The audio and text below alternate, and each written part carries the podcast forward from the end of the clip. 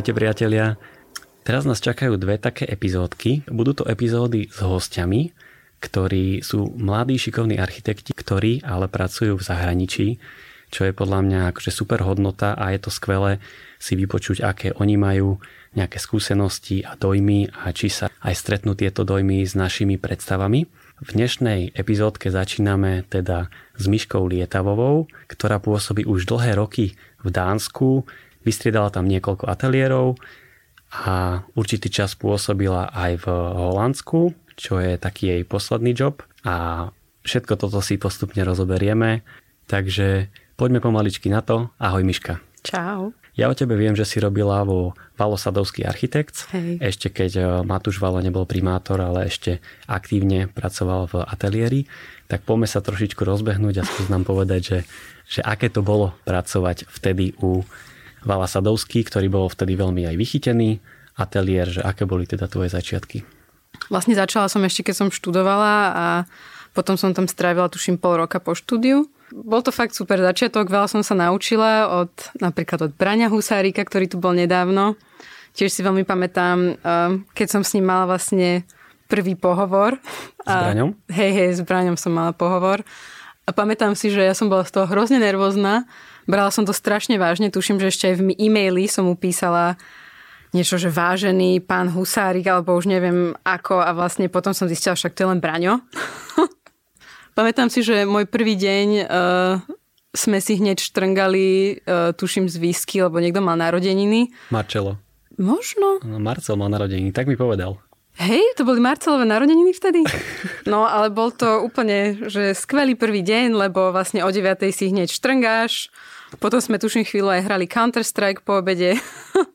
Takže bol to super eh, prvý job. A Marcel ma strašne veľa naučil v SketchUpe, Braňo zase strašne veľa v AutoCADe.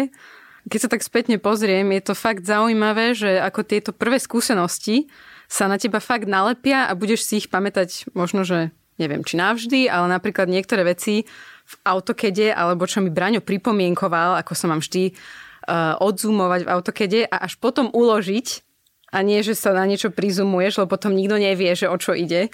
Proste takéto malé veci ti zostanú v hlave a proste to zapamätáš. Ale také... vieš, prečo ti to povedal? No, aby to bolo čisté všetko, či? Mm, akože ja poznám veľa takých ja, storiek no, od tieto Marcela, veci poznám čo sa, tiež. Čo sa dialo to, vo Valosadovsky. Ja viem, ja Aké viem. priateľské veci sa tam ja robili viem. svojim kolegom. Nie, ale toto myslím, že bolo, presne viem, o čom hovoríš. Alebo proste, že máš klikať v polyline a nemáš robiť s lineami.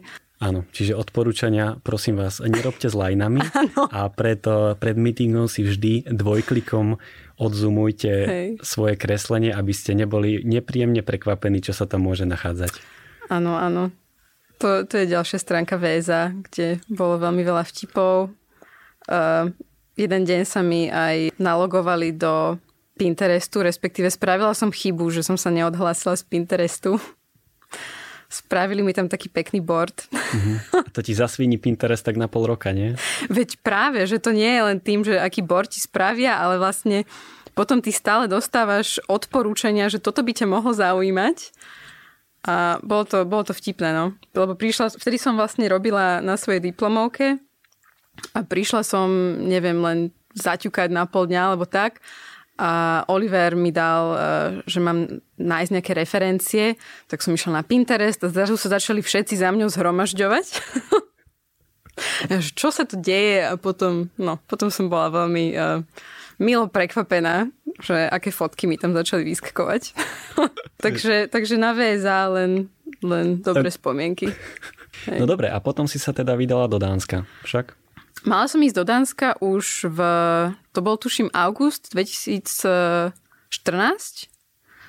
ale práve kvôli tomu, že som bola vo VSA, tak som tam chcela ešte zostať chvíľu dlhšie a tak som si to posunula na január 2015. Malo to byť len 6 mesiacov, mal to byť len um, ten Erasmus plus uh, post... Uh, post... Postgraduálna stáž. Áno, ďakujem. No. Ja som bol ináč tiež v Dánsku, takže uh-huh. Preto som sa veľmi tešil na túto epizódu, že konečne si môžeme porovnať spolu dojmy, že aké Dánsko je, aké Dánsko nie je. Čiže ty si začala v Dánsku robiť v efekte. Hej.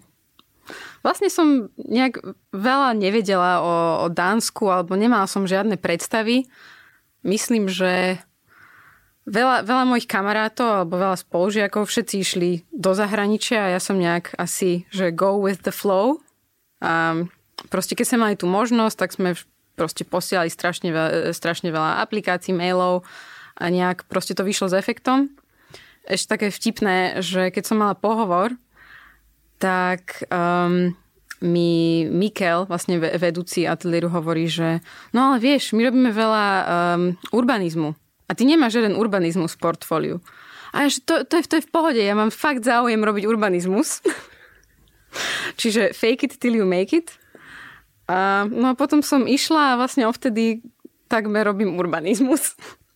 Ale hmm. potom si 3,5 roka, to už ako znie tak veľmi seriózne, No. Robila vo firme Adept, čo je teda tiež dánsky ateliér. Pamätám si, že aj v rámci noci architektúry, neviem, či ty si to vybavila, ale sa podarilo, že vlastne tí chalani z Adeptu došli sem a mali prednášku. To bol dát. Vlastne mi písal Števo Aha. Polakovič, lebo on ma vlastne mal na diplomovku a vlastne potom mi písal jedného dňa, že či by sme nemali záujem prísť a to som no rada. A, a aké to teda bolo v tom adepte? Tam si robila už tak dlho, čiže tam už si to tak podľa mňa nasala aj kolektív, aj, pra, aj prácu, spôsob Hej. roboty a tak. No, bol to, bol to rôzne. Akože uh, celkovo to bola dobrá skúsenosť, za ktorú som veľmi vďačná, ale boli to také ups and downs, že kvázi ako jedna z tých prvých jobov, dajme tomu, to bolo super v tom, že mali sme strašne veľa srandy, bolo to možno mm, menej vážne ako vážne, ale vlastne časom, keď už sa chceš profesne posúvať a hlavne sa chceš posúvať aj platovo, tak ako keby už to nebolo možné, že vlastne tam už boli nejaké mantinely a nedalo sa tam veľmi rásť. Skôr to bola tá chyba, že oni ma možno aj zaškatulkovali, že som proste robila len určité veci a potom vlastne ani oni ma neposúvali, ja by som sa chcela posunúť aj ďalej, robiť iné veci, ale potom, potom to vlastne nešlo. No a preto som nakoniec aj rada, že potom 3,5 roku som odišla, lebo vlastne ovtedy um, síce som mala viacero skúseností, ktoré možno, že neboli až také dlhé, ale o to viac boli obohacujúce. Lebo na čo som naozaj prišla za tieto posledné roky je to, že keď začneš v novom ateliéri, tak ako keby začneš od znova. A vlastne ľudia ťa aj testujú, že čo všetko vieš, dávajú ti iné zadania, iné úlohy. Takže človek sa oveľa viacej naučí, ako keď je zaseknutý možno, na jednom mieste dlhšie. No a akú robotu si robila vlastne v tom adepte? Tiež teda ten urbanizmus? Hej, ale aj architektúru. A vlastne sa zo mňa stala tzv. plan girl, Čiže som robila hlavne pôdorysy a mm, vlastne všetko 2D. Čiže pôdorysy, e, situačné plány a potom aj vlastne urbanistické ilustrácie alebo plány, dajme tomu.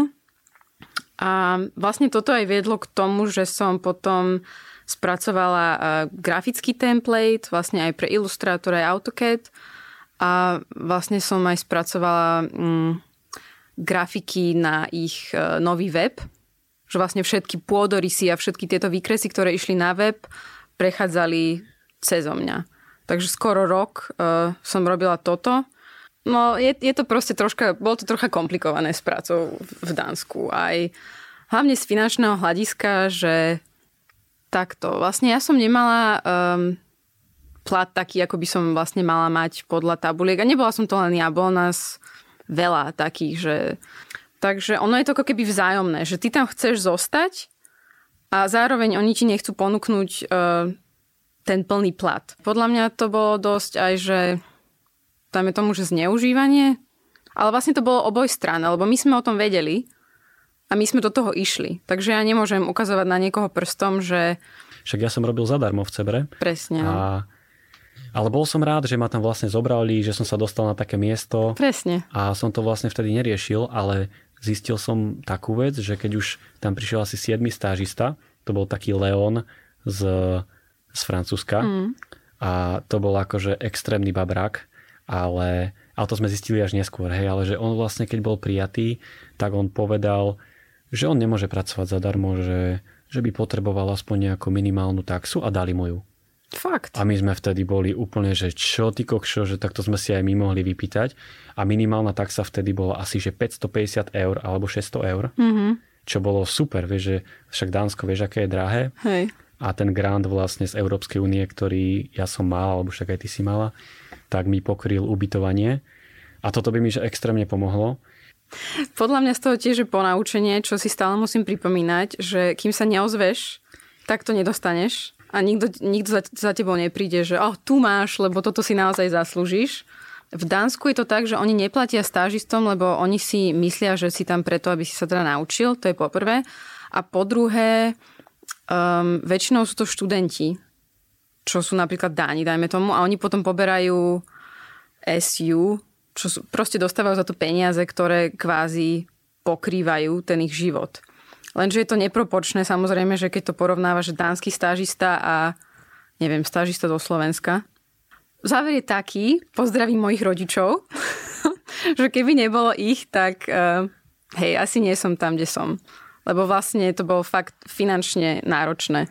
Ano, čo asi teda, teda aj ty tak vieš. teraz musím aj ja pozdraviť rodičov, pretože pretože bez ich pomoci by som to určite nedal samozrejme. No. Takže aj za to Takže, som veľmi rád. Hej, za, na, za nami všetkými stoja naši rodičia, čo tolerovali tieto vycestovania do zahraničia a No, ale poďme teraz do takých pozitívnejších vôd napríklad. Jedna veľmi pekná vec, zobrali ma do Mexika spolu, takže ja sa nemôžem sťažovať. A ako hodnotíš napríklad taký ten veľký spoločný stôl, mm. na obedy. Hej, že vlastne tam funguje úplne iný systém, Hej. že sa nechodí do nejakých reštaurácií Hej. a po skupinkách, ako máme tu, ale drvivá väčšina dánskych ateliérov má jeden veľký stôl, donesie sa nejaký catering, každý mm-hmm. obed a všetci tam spolu takto obedujú, čo, čo sa mne osobne extrémne páčilo. Hej. A bolo to super hlavne na také tie sociálne vzťahy na začiatku, ale vlastne počas celej tej, celého toho obdobia. Hej, podľa mňa je to super. Akurát v CF Merle to bolo trocha stresujúce, lebo ich bolo tiež asi 130 zamestnancov, takže tá kantína nebol len jeden dlhý stôl, ale bolo ich zo 6, 7. A cítila som sa ako na americkej strednej, kde si s tou táckou a rieši, že kam si sadneš. Na druhej strane sme, hovoríme o Dánsku, takže tiež, tiež aký si mal ty ten zážitok z, z jedenia pri jednom stole? Rozprával si sa len s expatmi alebo aj s Dánmi? My sme, nás bolo asi 35 alebo koľko, čiže my sme naozaj mali jeden stôl. Sedeli sme možno akože viac pri sebe tí expati alebo stážisti, ale vždy sedel pri tebe nejaký dán. Mm-hmm. Takže nemôžem povedať, že by to ako keby nebolo, ale možno som nesedel ako keby pri tých šéfoch a partneroch, to sa mi podarilo iba náhodou, práve vtedy, keď už všetci sedeli za stolom a zrazu typek došiel, že, že zrazu si potrebuje nabrať obed on, tak si sa dovedla mňa, ale ale bolo to, bolo to veľmi fajn. Ale my sme potom vždy po obede išli hrať stolný futbal, ktorý sme mali vedľa ano. toho stola. A to bola jedna z najlepších vecí, čo tam bola, mm. že vlastne ty, keď pracuješ cez ten deň, tak na 10 minút sme si išli zahrať stolný fotbálek a práve kľudne aj s tými dánmi. To bolo veľmi fajn, že si si za 10 minút oddychla a potom si normálne robila ďalej toto mi tu chýba, že toto by sme potrebovali do tých ateliérov Hej. dostať. A či sú to šípky, alebo je to stolný futbal, alebo ping-pong, alebo basketbalový kôž, alebo niečo také proste by to tu mohlo byť. Hej, ale inak ten stolný futbal bol podľa mňa záležitosť Orhusu. Lebo v Kodani to nebolo. V Kodani mali možno um, ping-pongový stôl. Dobre, Takže... vieš čo, tak keď už si teraz zabrdla do toho Orhusu, tak poďme si povedať niečo o meste, že ako sa ti páčilo vlastne mesto Orhus, ktoré mnoho ľudí nepozná, lebo všetci vnímajú skôr tú Kodaň, aj to je ako keby také centrum, kde človek letí a tak, ale do Orhusu sa aj tak trošku horšie dostaneš, ale skús teda povedať, ako, ako si vnímala mesto. No pre mňa je to ťažké, lebo vlastne ja som tam nechcela ísť. Ja som tam kvázi išla trocha proti svojej vôli. um, ale som si vedomá, že som moc mestu nedala šancu, osobný príbeh je taký, že uh, s frajerom sme chceli zostať v Dánsku, vlastne ideálne Kodaň. Ale potom sa stalo, že môj frajer dostal prácu v Amsterdame, kam sa dostaneme neskôr. A zrovna myslím si, že v tom istom týždni ja som dostala prácu v Orhuse. V CF Muller. CF Muller, hej. A bolo to také bittersweet, Ale akože je to veľmi milé mesto. A podľa mňa ľudia, ktorí tam študovali na fakulte architektúry, to mesto akože úplne milujú a majú ako keby um, väčšiu konexiu s týmto mestom. Ale myslím, že keď prídeš ako expat s tým, že nemáš, ne, nepoznáš tam nikoho, tak je to trocha možno, že ťažšie. Možno, že pre teba to bolo ľahšie, keď si bol stážista, neviem. Vieš čo, áno, tak my ako stážisti sme bývali vlastne v jednom dome všetci, čo bolo fajn, že nás tak akože da, ponúkli nám toto ubytko, tak sme tam bývali, okamžite sme sa samozrejme dali dokopy a to mesto sme potom napríklad objavovali spolu. Že sme zobrali bicykle, tie zhrdzavené a to ináč treba povedať, že, že bicykle sa podľa mňa v Dánsku vôbec nekupujú, tie sa iba vymieňajú, hej, že ja som proste našiel bicykel na ulici, tak som si ho zobral, lebo tam bol opustený. Najprv som okolo neho týždeň a pol chodil, že aby som nemal výčitky, že niekomu chýba, ale keď som videl už dve vyfúčané kolesa, tak som si ho proste zobral. Mne práve, že to mesto prišlo extrémne sympatické v tom, že je to mesto, ktoré je veľké asi ako Košice. Hej, alebo možno trošičku väčšie ale má má ako keby extrémne množstvo aktivít, čo tam môžeš robiť. Hej, že napríklad ty si povedal ten Deer Park. Mm. Hej, dobre, však to je taký výlet do prírody, kde si kúpiš balíček mrkví a zrazu je pri tebe 7, 8, ani nevieš, odkiaľ sa objavili, takých akože jeleňov alebo danielov. Ale potom tie stavby mňa strašne zaujali, že, že taký ten highlight v tom meste mm. je to Múzeum moderného umenia, ten AROS. Hej, niečo, čo nám na Slovensku proste podľa mňa stále chýba a tu na nejakom takom menšom meste sa toto nachádza. A strašne sa mi páčilo, ako tam ľudia trávili čas v tých verejných priestoroch, že, že tým verejným priestorom sa naozaj iba neprechádzalo, ale tí ľudia si tam sadli, trávili tam čas. A ja sám som bol proste v tom Arose, v tom Múzeu moderného umenia, vždy vlastne na novú, novú výstavu, ktorá tam bola. A videl som tam proste tie rodiny s deťmi. Ako tam trávili ten čas, tie víkendy. A nemusíš ísť úplne teraz na tú výstavu ale stačilo ti ísť úplne hore na tú Rainbow Panorama, to si ináč dajte do Google, keď nepoznáte, to je od Olafora Eliasona. A proste iba tam stráviš ten čas, pozeráš na mesto a to mi prišlo, že keď naozaj tí ľudia sú nastavení ako keby, že raz za mesiac idú do takejto inštitúcie, tak ich to práve vzdeláva a tie deti tak úplne podvedome to v nich tvorí aj tú kultúrnu stránku. To mi bolo veľmi sympatické. Tani sú takí, že oni majú radi verejný priestor, kultúru. Hej. Ja som bol napríklad veľmi prekvapený, že ľudia sa na teba usmievajú. Ja viem, áno. To je niečo, čo na Slovensku nezažiješ. Proste ideš po ulici, nikto sa na teba ani nepozrie. Keď sa pozrie, tak za dve sekundy odvráti zrak. A tam som išiel, teraz niekto na mňa pozera, ešte sa usmeje a opäť som na sebe videl, že aký ja som zaseknutý. Vlastne, že ja som sa nevedel odusmiať. Takže odtedy som si povedal, že aj ja sa idem usmievať. Podľa mňa je tam trocha aj taký overlap uh, s Holandianmi, ale um, čo sa týka napríklad využívania toho verejného priestoru a tak. Ale pamätám si, že aj ja som bola z toho milo prekvapená, alebo teda ja keď som prišla do Kodane, tak bo, bola ešte zima, hej.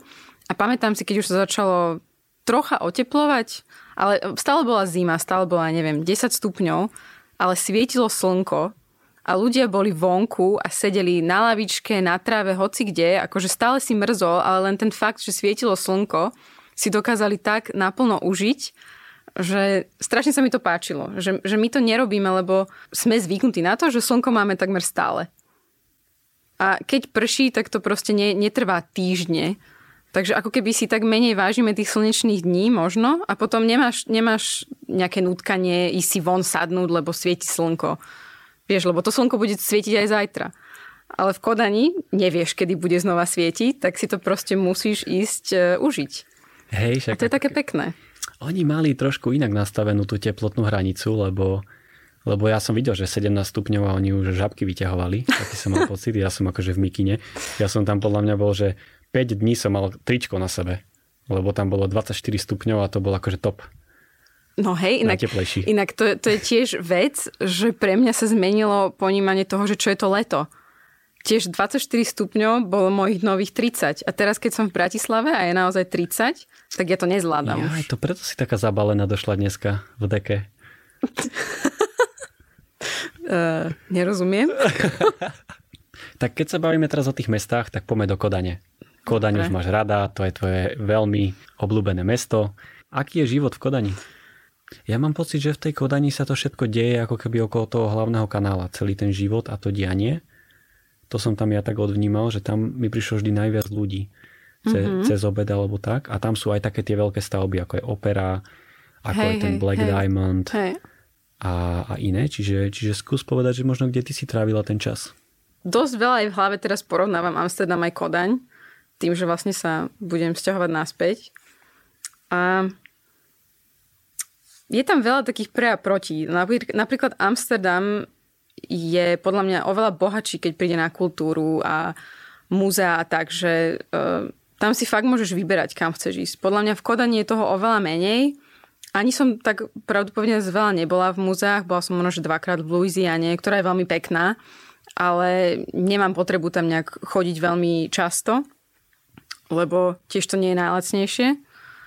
Um, ale to ináč kľudne povedz, že Louisiana je múzeum moderného umenia, ktoré má taký celkom unikátny priestorový koncept, že je také ro- rozlezené v tej prírode a to je veľmi akože zaujímavé. Čiže aký si mala ty pocit z tejto návštevy? Lebo to je múzeum, do ktorého veľa ľudí práve že chce ísť a ja som jeden z nich, ešte som tam bohužiaľ nebol. A nebol si? Nebol som, a. ale to bude prvá vec, kam pôjdem, keď pôjdem do Kodane na budúce. Hej. Keď som tam bola prvýkrát, tak zrovna snežilo Takže to bolo fakt krásne jednak vidieť um, more v kombinácii so snehom a um, vlastne tie priehľady z toho samotného múzea na vlastne ten exteriér a potom vidíš to more, vidíš zasneženú krajinu, um, sochy a rôzne um, inštalácie v prírode. Akože bolo to fakt, fakt pekné.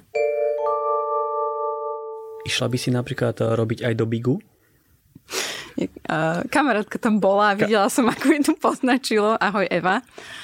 Um, aj ďalších ľudí poznám, čo tam boli. Napríklad jedna holka, čo bola predtým stážiska v Adepte.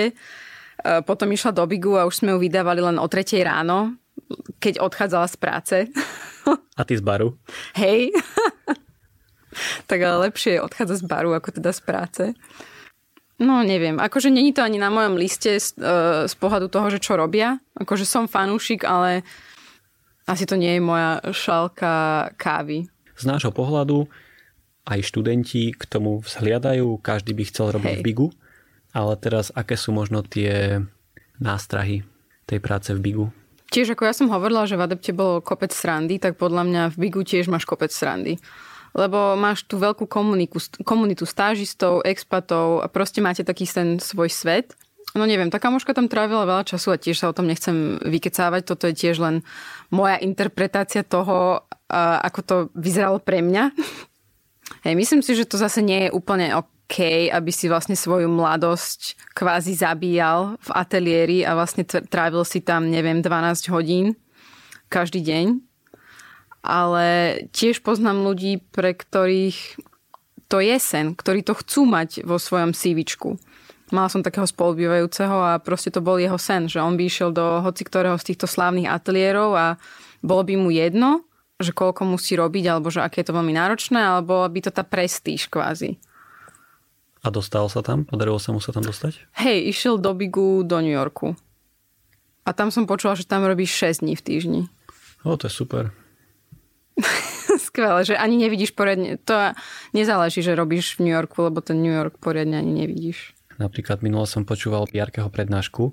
Je to taká trošku staršia z Harvardu a tam Biarke ani neznel ako architekt, pretože, ale skôr ako nejaký ecoscientist, uh-huh. pretože to bola prednáška o tom, ako, ako vytvárať obydlia na iných planetách. Ja. Takže to bolo akože extrémne zaujímavé, ale ja som na to kúkal a úplne som odpadol, keď, keď Biarke dal, že, že to bolo vlastne na Marse, hej, nejaké, hej. nejaké obydlia na Marse a tak.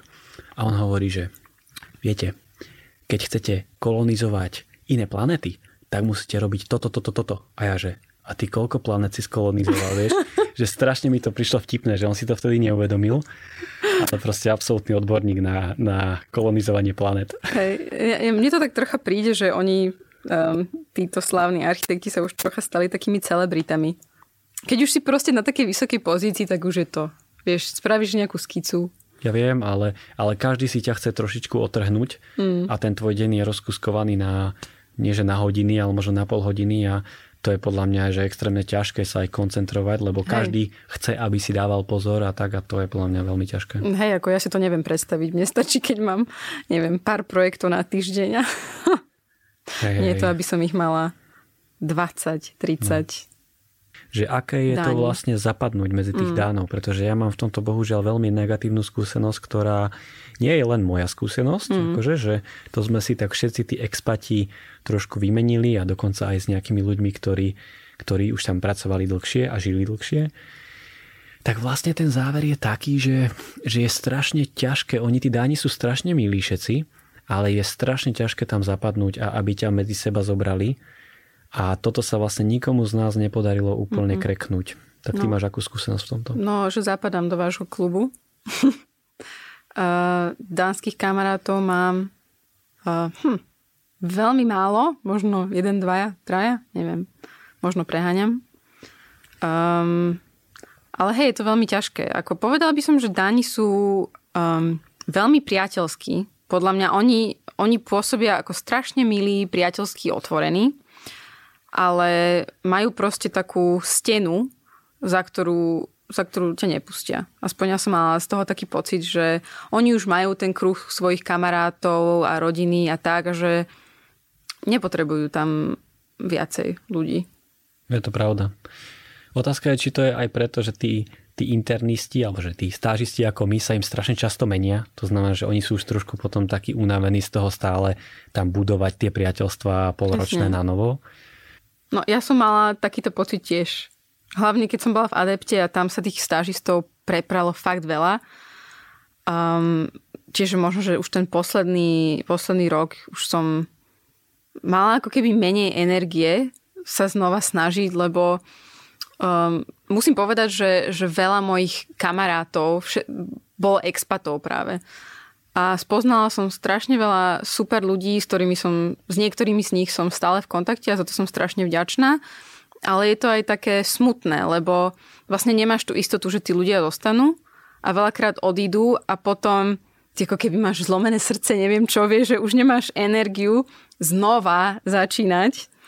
A, takže vtedy mi aj tak trklo, že som trocha pochopila tých mojich kolegov, keď, keď ja som bola nová a nešli sa hneď so mnou rozprávať.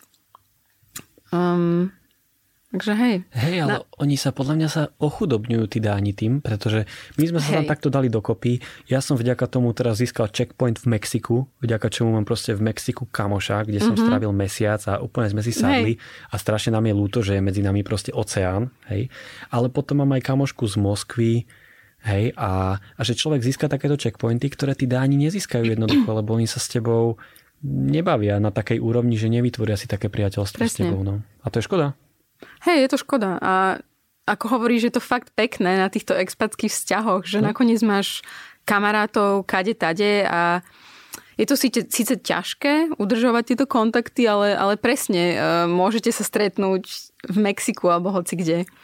Na druhej strane, keď som prišla do Karzen Brands e, v Holandsku, tak prvý deň ja som bola tak šokovaná, že som si išla zobrať kávu a tí ľudia sa so mnou rozprávali pri, pri kávovare. Lebo ja som bola zvyknutá z, z, z Dánska, že len tak ticho stojíš. A tu sa s tebou rozprávajú, ako sa máš, aký si máš, mal víkend. A ty úplne zaskočená, hey, že čo, čo ty po wow. chceš? Vieš čo, máme ešte takú jednu trošku, poviem, negatívnu skúsenosť s tými dánmi, že oni, ako keby, poviem to teraz tak, že oni žijú v takej poviem, ideálnej bublinke. Mm-hmm. Pretože žiť v Dánsku je vlastne skvelé. Sociálny systém je vynikajúco nastavený, vieš si užiť rodinu, máš podľa mňa dobré peniaze, že naozaj tá životná úroveň v Dánsku je dobrá. A ja teraz poviem tak, áno, je to moja skúsenosť, ktorú som pra, práve zažil pri tých spoločných obedoch za tým, za tým jedným veľkým stolom, kde sme sa za ten rok akože postriedali s tými dánmi. A ja som tam bol napríklad jede, jediný Slovák, hej, a tak. Takže často sme sa bavili aj, že odkiaľ som a tak. A to mi bolo strašne lúto, že oni nevedeli nič o svete. Poviem to proste takto škaredo, mm-hmm. že oni si žijú v tej bublinke, ale trošičku, možno aj práve preto, že sa majú dobre, tak im možno uniká ten kontext v rámci, poviem, že Európy, trebárs, čo nám úplne neuniká, mm. lebo my sme tu, mali sme históriu, však vieme, hej, čím sme si všetkým prešli, tak sme možno takí taký rozhľadenejší, alebo mm. máme taký všeobecnejší prehľad, že sa možno viacej zaujímame, čo sa okolo nás deje, lebo to tu možno není akože úplne najlepšie na svete. Ako je to tam? A toto mi bolo ľúto, že proste oni boli takí uzavretí do seba a nevedeli ako keby o tom, o tom svete nič mm. moc. To, že kde je Slovensko a kde je Bratislava, cez to som sa akože dostal, hej. Pričom to proste vôbec nie je tak ďaleko. Mm. Akože keď Dán nevie, kde je Slovensko, tak to mi príde akože čudné, no. Ale máš pravdu, že je to, je to zaujímavé, že my, alebo zo Slovenska ideme na Erasmus do Dánska a tí Dáni idú na Erasmus uh, do New Yorku. Vieš, že oni idú ešte, ešte viacej. Hm. Alebo aj čo som počula, že oni si dosť často berú ten, neviem ako sa to povie. Pôžičky? Nie, nie, nie, že, že um, po strednej škole, predtým ako idú na výšku, si zoberú akože rok, idú cestovať tak oni idú do Vietnamu a Ježiš, tak, jasné. idú sa spoznávať áno, a áno. zistiť, čo oni chcú. Tak je, že no... E, tak to nefunguje na Slovensku. Na Slovensku proste ideš na tú vysokú. a potom zistíš, že či to chceš alebo nechceš, a, ale už je neskoro. Hej, a je vlastne hamba, keď študuješ o rok viacej, lebo si proste niečo nezvládla a prepadla Hej. Namiesto, namiesto toho. V Dánsku hmm. je ešte taká, taká jedna zaujímavá vec, že ty keď napríklad ťa išli prepustiť, tak, okay. tak tam funguje taká zaujímavá vec, že, že oni dokonca v niektorých ateliéroch ti nájdu novú prácu. Že, že zavolajú nejakým kamošom do iného ateliéru Hej. a takto akože veľmi priateľsky sa s tebou rozídu a ty vlastne môžeš ísť robiť len do druhého uh-huh. ateliéru. Čo na to povieš? No, že to sa mi presne stalo. um, Ale však super, nie?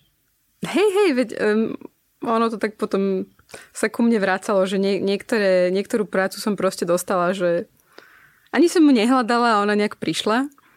Um, čo si myslím, že niekedy je pekné, lebo máš pocit, že tak to asi malo byť. Um, hej, vlastne v efekte som bola 6 mesiacov a potom sme sa pýtali s kamarátom, že či si to môžeme predložiť na rok a oni, že hej, v pohode, super. Nejak sa to začalo blížiť a raz sme sa proste rozprávali. Uh, s týmto manažerom a on sa nás pýta, že čo budeme robiť, keď e, skončíme školu. A my, že čo, čo ty myslíš, že však my už sme tú školu skončili. A mu padla sánka a vlastne si uvedomil, že aha, že my už nie, nie sme študenti, lebo vlastne v Dánsku je to ilegálne zamestnávať um, vyštudovaných architektov ako stážistov. Môžeš to len vtedy, keď je to ako tento postgraduate Erasmus. Vtedy je to OK ale inak by si to nemal. Veľa ateliérov, aj efekt to potom spravil, že kamarátka, tuším dva roky po mne, tiež vyštudovaná, bola tam ako stážistka, lebo sem tam akože riskujú, ale ak by na to niekto prišiel, tak môžu dostať pokutu. No ale teda tento Mikel sa cítil trocha blbo, že nám teda slúbil, že budeme mať robotu na rok, tak zavolal uh, známym a tak sme sa vlastne dostali aj s týmto kamarátom do Adeptu. Takže svet je veľmi malý. Hej, až tak to je milé. Ale do CF Miller som sa dostala svojimi vlastnými skúsenosťami a normálne cez portfólio a normálne pohovorom. A ty už vlastne teraz vieš po dánsky? Sa tvárim. To je neuveriteľné ináč, lebo to dánština to je niektorí po desiatich rokoch absolútne bez šance. Hej. Ako je im strašne ťažko rozumieť že lepšie čítať, ako um, z počutia im rozumieť. Ty, ty si chodil na Dančinu, či nie? Vôbec. Vôbec na čo, ani... na čo by som na ňu chodil, ja neviem, keď som vedel, že... že tam budem 7 mesiacov a nebol som schopný zopakovať frázičku v potravinách, keď sa ma teta pýtala, že či chcem lístok. Akože toto som nebol ja schopný len zopakovať po nej. Ja som vedel, že sa ma ona pýta, hej. Tento hovorí sa, že zemiak v papuli, čo oni majú, Presne. tak toto som úplne nedal. No dobre, tak vieš čo, tak poďme do toho Amsterdamu. Čiže ty si sa z toho adeptu a zo CF Moller dostala do Amsterdamu, kde si teda, kde v súčasnosti stále pracuješ, môžeme to tak povedať tak môžeme ako keby začať aj tak porovnávať, že aké je to mm. v Holandsku a aké Hej. je to v tom Dánsku. Hej. Podľa mňa bola to veľmi zaujímavá skúsenosť presne z tohto uh, pohľadu, že môžem teraz porovnávať a možno človek by povedal, že bude to také isté, alebo možno, že len iný oteň e, modrej, ale je to dosť iné, ten prístup k práci a prístup k architektúre, uh, urbanizmu a tak. No ale ja som, ja robím, robila som v ateliéri Carzen Brands, um, kam by som sa vlastne normálne ani neprihlásila, a vlastne ma tam zás len tak zavial vietor, ako do všetkých ateliérov, kde som robila. Um, totiž, keď som robila v Adepte, tak sme spolupracovali na veľkom masterpláne v Hamburgu, alebo pri Hamburgu, ktorý sme teda vyhrali. A um, vlastne šéf z tohto ateliéru si ma nejak pamätal. Akože stretli sme sa asi raz, uh, som mu raz e-mail s, s, s vecami na túto súťaž. No a čo čert nechcel, keď som napísala na LinkedIn, že hľadám prácu v Kodani alebo v Amsterdame, tak jemu to vybehlo v jeho feede a to sme ani neboli uh, ani že connections, ani nič. A zrazu mi píše, že videl toto a že možno, že pre mňa niečo má. A ja, že pane Bože, však oni robia len landscape a urbanizmus. A urbanizmus a ja chcem architektúru a neviem čo a že že fakt som nevedela, že či do toho mám ísť. A môj frajer, že však čo, choď skúsiť. Tak som išla na pohovor. Bolo to veľmi príjemné a vlastne mi ešte volali ten deň, že strašne nadšený, že teda a ja, že no, OK, lebo, lebo ateliér vlastne ani nie je v Amsterdame, ale v takom menšom meste 20 minút vonku z Amsterdamu. Takže, no ale v podstate som išla do toho s tým, že vyskúšam niečo nové, že možno, že sa naučím. No a bola to fakt dobrá skúsenosť, lebo som zistila, že nie nerobia len landscape a nielen um, urbanizmus, ale že chcú robiť aj architektúru. Takže veľmi, čo, čo je veľmi vtipné, že e, za tie posledné roky som bola súčasťou toľkých architektonických súťaží a nikdy sme nevyhrali. A vlastne teraz som začala v tom ateliéri, ktorý som si myslela, že má hlavný fokus na landscape a nakoniec sme aj vyhrali architektonickú súťaž na múzeum v Norsku. A myslím si, že pointom tohto celého je, že je to fakt zaujímavé, keď máš pod jednou strechou aj architektúru, aj urbanizmus, aj landscape, lebo potom e, tá synergia, ak, ak je synergia je slovo po slovensky, e, tak lepšie funguje a podľa mňa ten výsledný produkt je silnejší, ako keď sa na to pozeráš len len z jedného uh, oboru, dajme tomu. No u nás sa práve na ten landscape trošičku poviem tak, že zabúda. No, presne. A že ty o tom hovoríš tak, že ako keby to naozaj oni riešili všetky tri tieto veci naraz. Vieš, napríklad toto múzeum, um, čo napríklad chválili pri tom našom návrhu, bolo to, že my sme nič neurobili s, s landscapeom. Že my sme sa netvárili, lebo vlastne navrhuješ múzeum v Norsku. To je, že tá príroda tam už je, už tam už proste nemusíš nič vytvárať. A vo veľa návrhoch sa proste strašne snažili a bolo to proste až násilné. A my tým, že sme mm, zachovali ten kvázi minimalistický prístup k tomu, tak práve to bolo to dobré. To, čo je veľmi e, prirodzené v Dánsku, že keď riešia budovu, tak automaticky riešia ako to proste zapadá do celého toho verejného priestoru, urbanizmu, e, štruktúry mesta, všetko. A v Holandsku som sa s tým nestretla. Akože možno, že to bola... Možno, že som proste... Um, uh, sme robili s ateliérom, ktorý možno, že nie je taký dobrý v tomto, ale proste iný prístup trocha. A, vla, a vlastne aj v Holandsku, čo je dosť uh, veľký rozdiel, je ten, že urbanizmus sa skôr spája s krajinou architektúrou. A potom architektúra je separé. A vlastne v Dánsku máš architektúru a urbanizmus spolu a potom landscape. Ale dá sa robiť ako keby, dá sa to takto vyčleniť, že vlastne robíš architektúru a urbanizmus tak separátne? No však to, veď to by sa podľa mňa nemalo. Lebo je to mhm. hrozne ťažké, keď sa pozrieš na len jednu vec, že nedá sa ignorovať to druhé. A Tiež sme teraz spolupracovali um, s architektami v Nemecku, čo tiež sme spolu um, vykreslovali urbanistickú štúdiu ďalej. A proste bola tam jedna stavba alebo jedna budova, na ktorú sa oni proste začali strašne fokusovať a si ju teda chcú navrhnúť až uh, uh, do konca. ale vlastne celá, celá tá, tá situácia v tom pláne bola dosť akože komplikovaná, že nie, nebolo to len o tej jednej budove. Ale, ale bolo to fakt zaujímavé, že ako tí architekti, keď robili vizualizácie alebo tak, tak sa pozerali len na ten jeden dom. Hej. A pritom to bolo, vieš, že úplná ignorácia toho, že čo sa deje okolo a ako to vlastne pôsobí celkovo s tým priestorom, že neviem, bol hneď vedľa námestie, tak je to celkom dôležité, ako tá budova bude vyzerať. Ale nejak ich to nenapadlo. Však mne sa páči taká, taká myšlienka od Alvara Sizu, že nedá sa riešiť urbanizmus tak, že iba si nakreslíte nejaké hmoty a určite ich podlažnosť bez toho, aby ste sa zamýšľali nad architektúrou, a, mm. pretože architektúra je o detaile a detail výrazne ovplyvňuje celok, čo Hej. je vlastne ten urbanizmus. Hej, presne. A to bolo možno, že aj náročné v, ehm, v tom Holandsku, že veľakrát, keď sme robili tendre, tak my sme boli ako tí urbanisti a landscape a potom do toho prišiel ten architekt, ktorý ako keby zobral tú našu uh, hmotovku a, a štúdiu a začali kvázi rozpracovávať ďalej. A presne tam si videl, že oni napríklad nechápali niektoré tie naše pochody a potom máš pocit, že ty by si to vedel lepšie rozkresliť do tej architektúry ako oni. A záver bol taký, že za urbanizmus sme mali 5 bodov a za architektúru 1. Aha. Takže, ale bola to dobrá skúsenosť, myslím si. A za to som rada.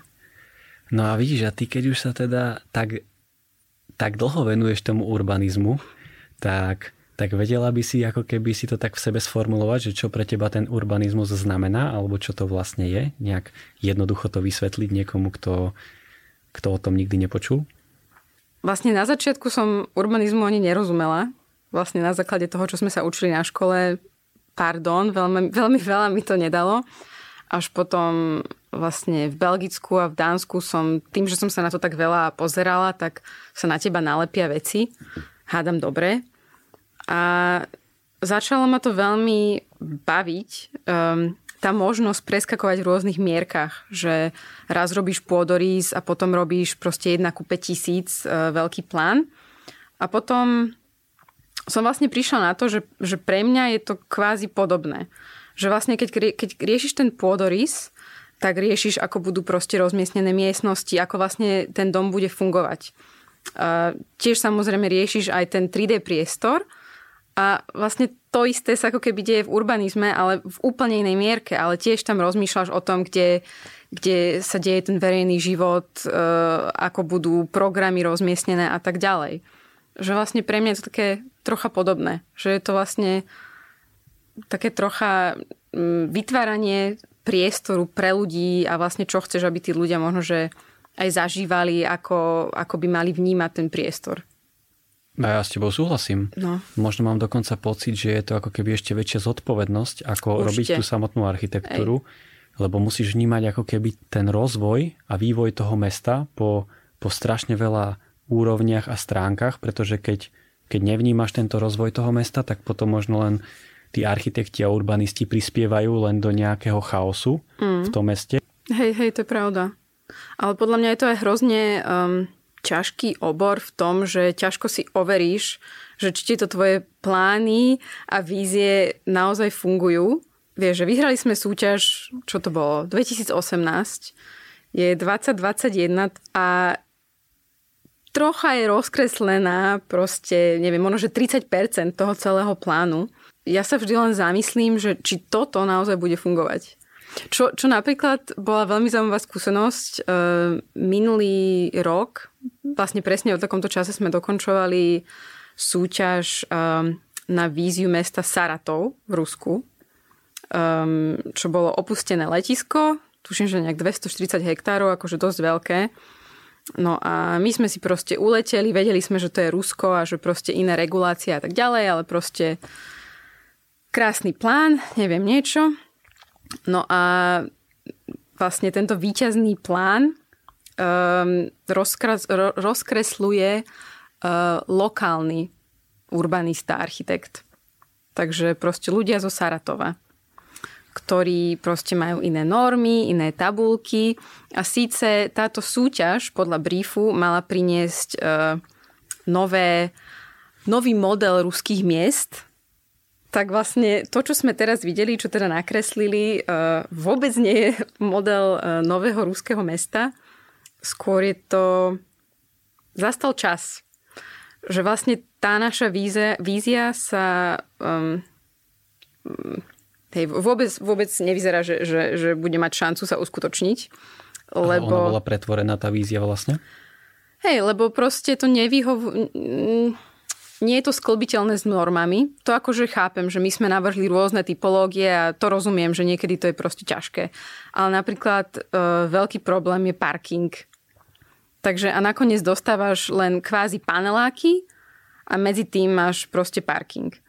Potom máš e, parkovací dom, vedľa neho máš parking. Potom máš cesty, ktoré sú široké 68 metrov. Tak um, Kolega mi povedal, že mi gratuluje k môjmu prvému, prvému so, uh, sovietskému urbanistickému plánu. um, no a potom som mu s láskou predala, že teda bude pokračovať uh, s týmto projektom on a už nie ja. Lebo toto presne, čo hovoríš, že, že my vlastne robíme tie urbanizmy do budúcnosti. Toto tak veľmi pekne ukotvil v myšlienke starý Ilia Skoček mm. v, v seriáli Ikony. Lebo on navrhoval v časť Dúbravky, uh-huh. neviem dokonca, či nie celú Dúbravku.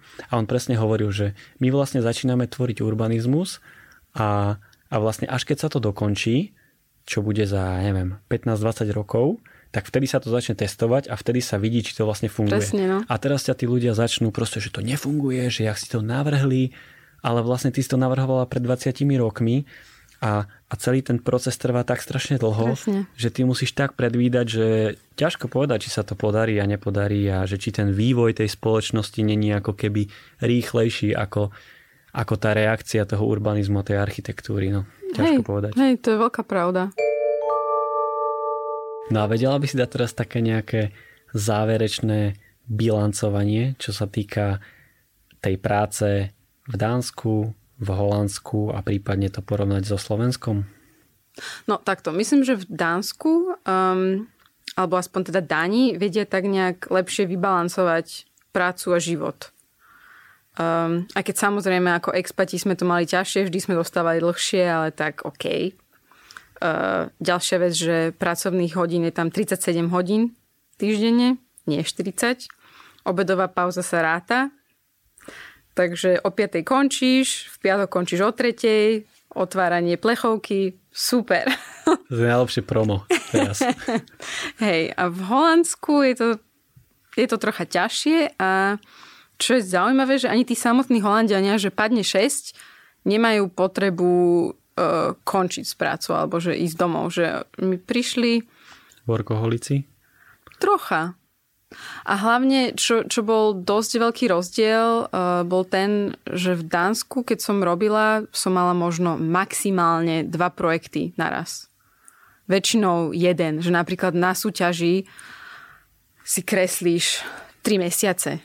V Holandsku som mala aj 4 projekty na týždeň. Mhm.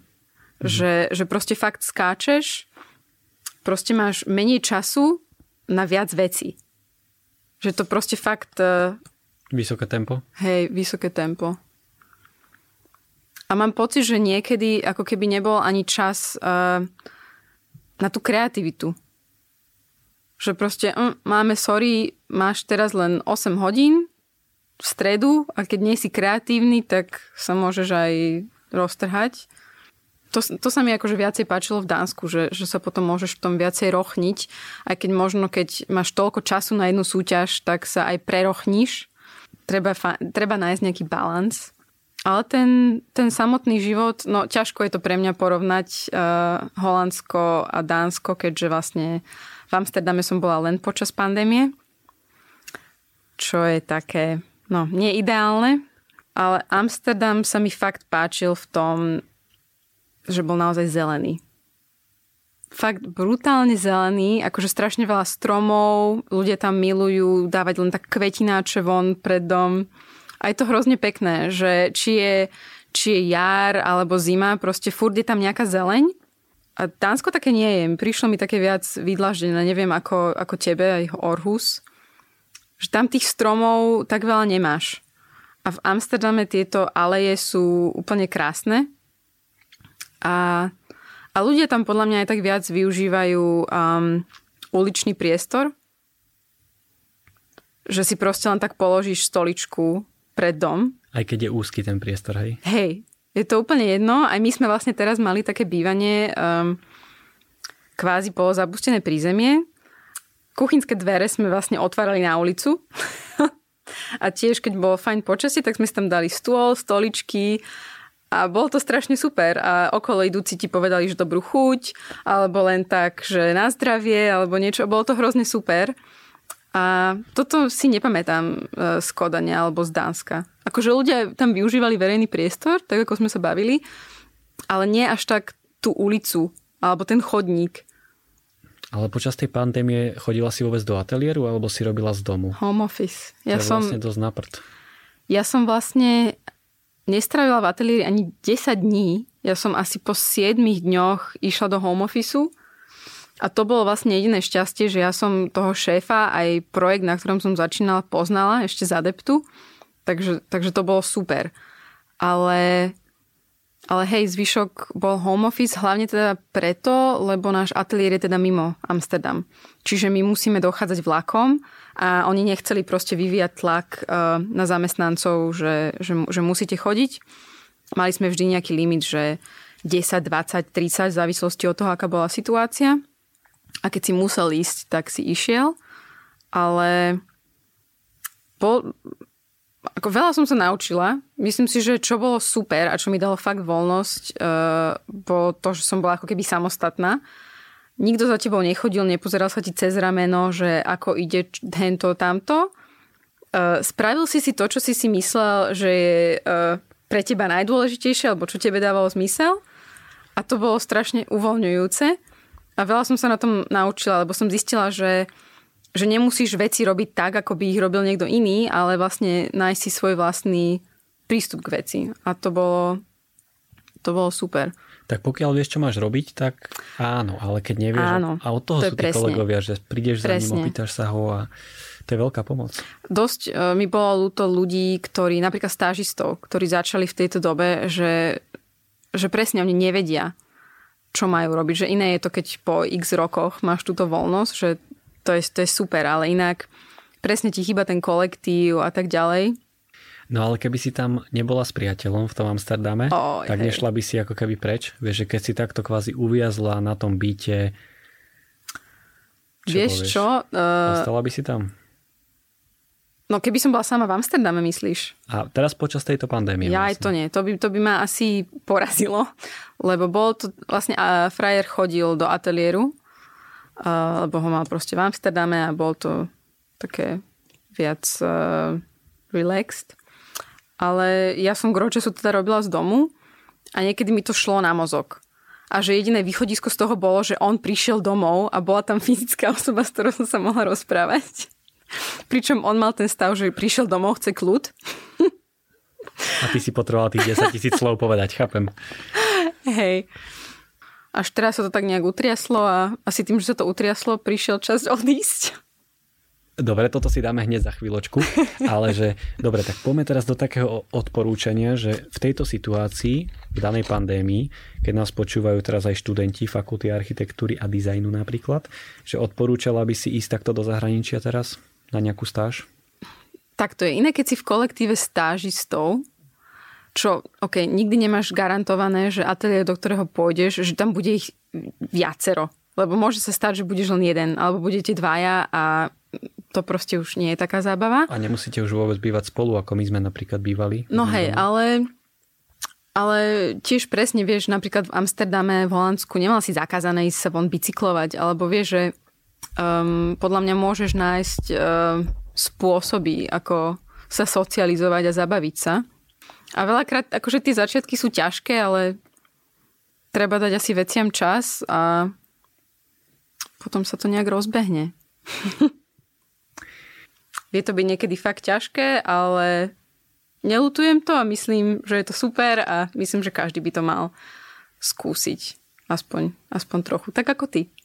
aj taká, taký môj záver je, že mňa to, viacej ma to určite posunulo osobnostne ako profesne. Profesne asi aj kvôli tomu, že človek naozaj nevie po dánsky, nedajú ti tú zodpovednosť, začínaš tam lepiť modely a tak, hej, čiže to je, to je úplne v pohode. Ale tá osobnostná stránka naozaj, že, že prídeš do cudzieho sveta, nikto ťa tam nečaká, tak zistíš, či sa vieš oťukať. Naozaj by som každého jedného naozaj poslal na na takýto pobyt do zahraničia už len kvôli tomu, aby zistil, že na Slovensku to vôbec nie je také zlé, ako si myslíme. To ešte tak za mňa, že mne sa napríklad zdá, že tá stáž je v tomto lepšia ako Erasmus na škole. Určite áno. Ten to... Erasmus, ako bola som aj na Erasme v Belgicku a to bolo fajn, ale myslím si, že tá stáž je o niečom inom. Podľa mňa aj človek um, aj čo sa architektúry týka, sa viacej naučíš v tom ateliéri, Hej. že proste tá prax ťa posunie najviac. Ešte zhrnutie, že síce bola som vo viacerých ateliérov, ateliéroch, čo možno aj môže vyzerať tak čudne, možno v portfóliu, keď sa pozrie, že niekde som bola rok, tri a pol, rok, dva. Uh, ale nakoniec si myslím, že aj toto je dobré, alebo ja som sa z toho naučila, že čím viacej toho vyskúšaš, uh, tým jasnejšie ti bude, um, tým jasnejšie budeš vedieť, čo ty chceš robiť a čo ťa najviac baví. Lebo to si pamätám napríklad z tých prvých rokov, že som bola hrozne zmetená. Uh, nevedela som, čo chcem robiť, keď sa ma ľudia pýtali, um, ak, ak, ak na čo v architektúre robím, tak som nevedela. Aj keď som po adepte hľadala prácu, tak som nevedela. Urbanizmus, architektúra a teraz to mám viac menej jasno. No dobre, a kam budú teraz smerovať tvoje kroky? Už sa tak načrtla. No, um, zase vlastne sa stali veci. Um, pár rokov dozadu si teda frajer našiel robotu v Amsterdame a teraz si našiel zase prácu v Kodani. Ale čo čer nechcel, tak um, ja som posielala prihlášku do Kobe v lete, lebo som videla, že mali vypísané pozície a proste ako často sa to stáva. Pamätám si z roku 2016, že som niečo videla a tak som si povedala, že skúsim. Uh, why not? Tak som poslala. Samozrejme nikto nič. Nemala som nejak veľmi veľké ambície, že sa niečo stane. No a potom sa zomrelo toto s, s mojim frajerom a ja celá nešťastná, že no super, tak teraz budem sama v Amsterdame. A išla som na výlet do Kodane z hodou okolností sa stretnúť s kamarátkami, aj sme obed a zrazu mi volá dánske číslo. Myslela som si, že to je kamarát, no ale boli to teda nakoniec z Kobe. Že teda po troch mesiacoch uh, si na mňa spomenuli. To vôbec nechápam. Stáva sa. Lebo im chodí milión mailov denne a zrazu, že niekomu zavolajú po troch mesiacoch? No, asi, ako mne, čo mi povedali, bolo, že um, tie otvorené pozície vlastne zaplnili, a, ale vlastne stále majú kopec roboty a asi si proste moje portfólio odložili.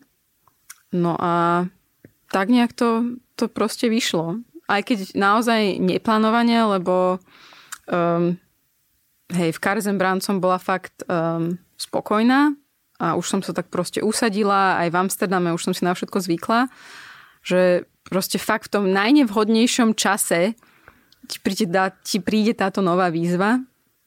No ale tým, že to tak vyšlo dobre aj s frajerom a vlastne vždy sme mali taký nejaký plán alebo sen, že sa chceme znova vrátiť do Dánska, um, tak teda ideme do toho. Super, tak už by si tam konečne mohla ostať aj dlhšie trošku, čo povieš? Po dánsky no, už vieš. Neviem. Už je teraz úplne iná pozícia.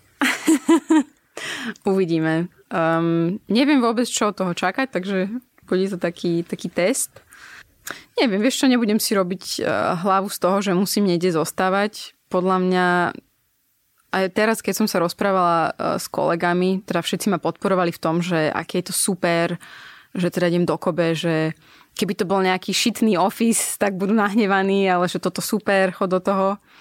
A kolegyňa mi vravela, že um, je to fakt super príležitosť a je to fakt, vieš, že neznamená, že niekam ideš a už sa odtiaľ nemôžeš vrátiť. že vlastne všet, stále sme mladí a keď máme takéto možnosti, tak by sme ich mali využiť. Lebo vlastne práve tým sa veľa naučíš, spoznáš sám seba a vieš, že keby som toto neskúsila, tak možno, vieš, roky ma bude trápiť, že a kto vie, aké by to bolo v Kobe. A možno, že zistím, že um, to nie je pre mňa a znova sa zbalím, ale prečo Jasne. nie? Akože Kobe je skvelý ateliér a a on Takže... vlastne, ako to u vás doma chodí? Že on príde večer domov a povie, že dostal som prácu v Kodani? Nie, teraz Lebo tak to, mi to trošku znelo. Ja viem, teraz to musí vyzerať tak, že on si len tak poslal. Uh, práve, že ja si za to môžem sama, lebo ja som mu povedala, že pošli a napíš aj môjmu bývalému šéfovi. Takže, um, hej, je to moja chyba. Um, len vieš, ako to je. Pošleš si portfólio s tým, že a však sa mi neozvú. To nebudeme teraz riešiť. To, to sa nestane. A potom sa to stane a nemáš plán. A poďme sa mi asi presunúť naozaj do tej uh, rubriky na záver, mm-hmm. čo povieš, Miška. Hej, čiže prvá otázka, aký je tvoj najobľúbenejší neúspech? Hm. To, že som nedostala v adepte. Neviem, či to je neúspech, no, počkaj, ale... počkaj, ale smysel tejto otázky je taký, hej, že bol to síce neúspech, ale niekam ťa to posunulo no, do presne. niečoho pozitívneho. Hej, takže stojíš si za svojou odpoveďou, hej? Áno, alebo Dobre. že... No nie naozaj, lebo mám pocit, že je veľmi ľahké sa niekde zaseknúť z dôvodu, že je ti dobré, je to pohodlné a je veľmi ťažké proste sa rozhodnúť, že OK, teraz je čas na zmenu. Možno, že niektorí ľudia to vedia, ja to veľmi neviem. Takže to, že mi nepredlžili kontrakt, bolo vlastne zlé, ale nakoniec super. Aká je tvoja najhoršia vlastnosť? neviem veci veľakrát odflaknúť. Aj keď viem, že človek si to nevšimne, ja si to všimnem. Tak aká je tvoja najlepšia vlastnosť? Tak všetci mi hovoria, že viem priniesť e, dobrú náladu a úsmev a pozitívno. To je aspoň, aspoň takto vnímajú moji kolegovia. Ja sa na to tak nepozerám, ale je to dobrá odpoveď. Jednoznačne. Akože je to, určite to je dobrá vlastnosť. Hej. No nie, lebo mám pocit, že um, je to dôležité mať uh, dobrú náladu a aj sa zabaviť, aj keď si v práci a proste... Určite áno, veď tam tráviš celý deň. Veď presne tak. Byt alebo dom? Byt, ale s exteriérom. Aké je tvoje najobľúbenejšie jedlo? Cestoviny. Hm, s paradajkovou omačkou. Teraz to znelo tak, že vôbec akože k tomuto jedlu nemáš žiadny vzťah. Práve, že... Teraz si dala úplne tak, že dá, dáčo, dáčo, musím povedať. Veľký. Nie, myslím si, že cestoviny som schopná jesť uh, každý jeden deň. Dokonca minulý rok som priateľovi kúpila uh, pasta maker, takže robíme aj doma si cestoviny. Hej. Uh-huh, je to celkom sranda. No a omáčky potom od vymyslu sveta, myslím, že som celkom uh, vymákla paradajkovú, aj karbonára viem dobre. Aha, ale robíš originál carbonara? To je, áno, je áno, bez smotany. Kávenky alebo kakaové rezy? Pána yes. Beka, vedela Kávenky. si, že príde táto otázka. Kávenky. Vedela si, že to príde. Kávenky. No, takže teraz tu máme poslednú otázku na záver. Čo si ty myslíš, že prečo architekti nosia čierne oblečenie? Jednak je to niekedy asi aj lenivosť, lebo tá čierna Čierna s čiernou, to nepokazíš. Tiež si čierny s čiernou. hmm, podľa mňa je to aj také minimalistickejšie. Proste tá čierna a biela, proste jednoduché veci. Musím sa priznať, že keď som sa presťahovala do Dánska, tak som spoznala uh, svoju kamošku a tá nie je architektka, ale čierna. A ja som furt nechápala, že prečo nosí tú čiernu. Ona mi potom hovorila, však uvidíš, že ty ju začneš nosiť. No a nakoniec som prala viacej čiernej ako, ako farebnej. Proste tým nič nepokazíš, podľa mňa. A to je všetko. Takže dostali sme sa takto na záver. Veľmi pekne ti ďakujem, Miška, že si prijala moje pozvanie a že sa nám to takto podarilo zladiť, keďže si tu naozaj veľmi, veľmi málo času na Slovensku a držím ti palce, aby sa ti teda aj darilo v, v Kobe. Dúfam, že sme to teda dnes nezakríkli. Tiež veľmi pekne ďakujem za pozvanie. A Marcelovi Vadíkovi za šírenie môjho kontaktu. A bol to fajn, tak snáď niekomu možno pomôžem. A dúfam, že áno, pretože ako keby ja si pamätám, keď sme my končili školu, tak ja by som strašne ocenil, keby tu bol niekto, kto mi niečo povie. A kľudne len takéto osobnostné, ale chýbali mi takí ľudia. Takže aj preto som si ťa zavolal a dúfam, že naozaj niekto si to vypočuje a niečo mu to dá. Dúfajme. Dobre, tak sa majte ešte pekne. Čaute. Ahoj.